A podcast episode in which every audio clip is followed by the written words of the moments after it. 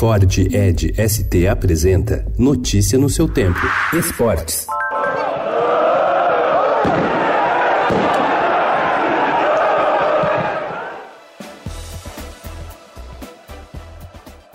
Protestar com vaias e xingar alguns jogadores e dirigentes, além do técnico, já não basta mais para a torcida. No futebol brasileiro, a insatisfação dos seguidores com o rendimento das equipes tem ido além das arquibancadas e alcançado novos palcos, com a invasão de centros de treinamentos e até mesmo com atos hostis em aeroportos.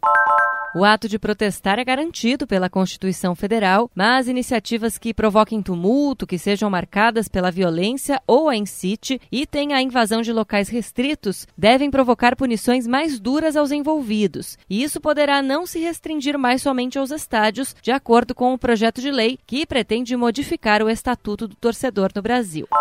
O Palmeiras, que precisava da vitória para seguir na cola do líder Flamengo, já sabia do resultado do rival, mas não fez a sua parte. Sem contar com o técnico Mano Menezes, suspenso pelo terceiro amarelo no banco de reservas, apenas empatou por 1 a 1 com o Atlético Mineiro ontem no Allianz Parque e assistiu ao time carioca que pela manhã vencer a Chapecoense fora de casa, abrir cinco pontos na frente, 52 a 47.